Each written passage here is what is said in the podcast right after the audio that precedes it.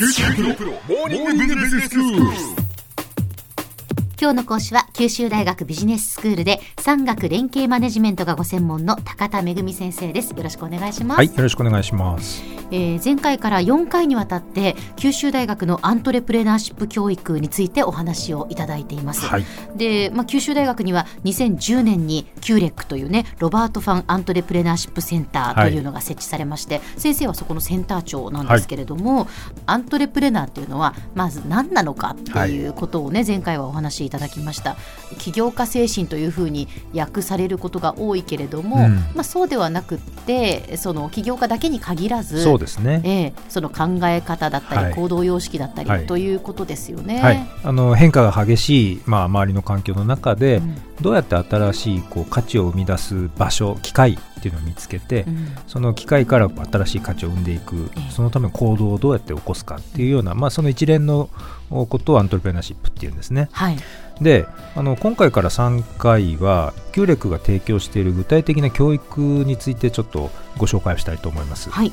でこの QREC というセンター自体はいわゆる普通の何学部とかっていうような自分独自の学生を持ってないのではい、で逆に言うと全学部とか大学院に向けて講義はオープンにされていて、うん、学生さんいろんなところから履修しに来ると。なのでグループワークなんかやらせると、ええ、いろんなバックグラウンドの学生が混じって面白いですね。はい、欧米なんかではよくダブルメジャーとかあるいはメジャーとマイナーなんていう言葉があって、え主に学んでいるのは医学だけど、うん、マイナーとして学んでいるのは数学ですとか、まあ、そういう学生が結構いるんですよね。はい、このキューレックのアントレプレナーシップ教育っていうのはそれぞれの学生さんが所属している学部あるいは大学院で、まあ、メジャーを学んでいるとすると、うんある種マイナーとして、うん、あの副専攻としてアントレプレナーシップを学んでるっていうのは、まあ、そういう位置づけもできるかと思います。うんうん、だからそれがこう融合すると、その人の人生において、まあ、より有利なというか、知識だったり、経験だったりの獲得できるんじゃないかなというふうには、まあ、思ってるわけです。幅は広がりますよね、そうなんです。はい、それでそのキューレックの教育内容っていうのはですね単位を与えるようなその科目っていうことと、単位の付与はないんだけど学生が自主的にこんなことやりたいっていう活動を、まあ、それを支える SIP って言っているこれスチューデントイニシアチブプログラムっていうんですけど、えでこの2つの柱から成り立ってるんですね。で今日はですねこの科目群についてご説明したいと思います、はい、でそのカリキュラムの体系なんですけど大きくはですね3つあって、うん、まず最初モチベーション何か行動を起こしてみたいとかそういうふうに思うかどうかっていうそのモチベーションの部分と、はい、その次が知識ツールということで、うん、モチベーションを持つのはいいんだけどじゃあ何か武器を持ってないと世の中で戦っていけないし、うん、何かやりたいと思っても実現できないわけですよね、うん、そのための知識やツールを提供するっていうこと。でその上で最後が統合実践って言ってるんですけど、はい、知識やツールを学んだだけではまだ十分ではなくて、やっぱり何度も何度も繰り返して自分なりに工夫して動いてみるとで実際にやってみる。やってみることによっていろいろ学んだことがこう統合的にこう一つの塊になっていってそれを自分自身で使うことができるようになるっていう、まあ、そういうことが期待されてそのモチベーションそれから知識とツールそれから統合実践っていう3つのフェーズであの構成されてるんですね。で、まずモチベーションのところは、まあ、アントレプレナーシップの基本的な理解とか、なんでそれが今必要なのかみたいな、まあ、そういうことを最初に理解をしてもらうんですけれども、うん、それから、アントレプレナーシップを持つことで、自分のキャリアですね、将来の。キャリアにどういう影響を与えて、うん、まあ、どんなキャリア選択なんていうのは可能性が広がるのかっていうようなことを学んでいく、アントレプレナーシップキャリアデザインとかっていう科目もあるんですね。はいで自分で主体的に行動を起こして切り開いていくことが大事だって分かったら、まあ、次はですね社会課題っていうのは何なのかを理解して、えー、自分でそれを実現していくようなアイデアを創出することだったり世の中をこうじーっと観察をして問題は何なのかっていうのを特定をしてでチームでその解決策を考えるような科目としてはですねアイデアラボっていう科目だったり、デザイン思考っていう新しいイノベーティブな解決策を導き出すような、えー、科目だったりっていうのを提供してます。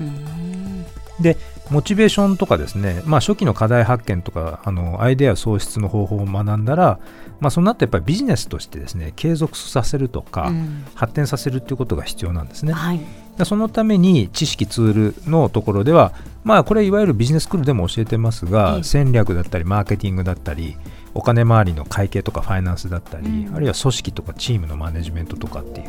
まあ、そういう基礎科目だったりイノベーションマネジメントみたいなことを教えてるんですね。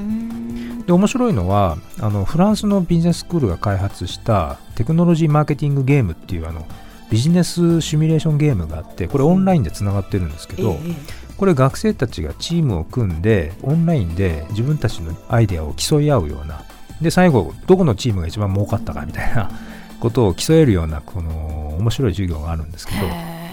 これは昨年の夏ですね、うん、えー、学期は大体40名ぐらいの定員に対して180人応募があって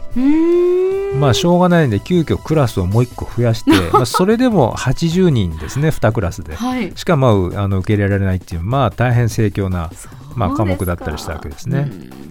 であとは最後の統合実践っていう、まあ、実際やってみるっていうところなんですけど、うん、まあ、学んだ知識を生かしてですね具体的にこういろんなプロジェクトをやってみるっていうそういうものです、まあ、これまでもこの放送で紹介している僕がやっている QBS の産学連携マネジメントっていう科目で、ええ、大学の技術を使ってビジネスを考えるとか、うん、まあ、そういうのもそうですし、うん、それから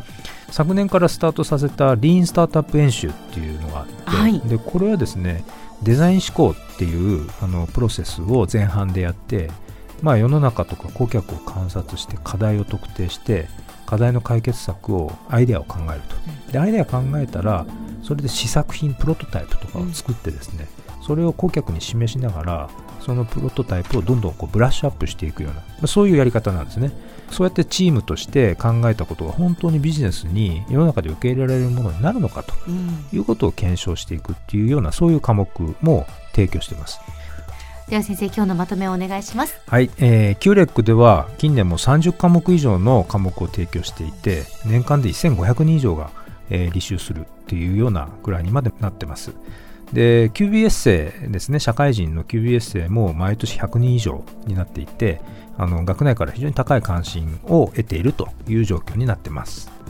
今日の講師は九州大学ビジネススクールで産学連携マネジメントがご専門の高田恵先生でした。どうもありがとうございました。はいありがとうございました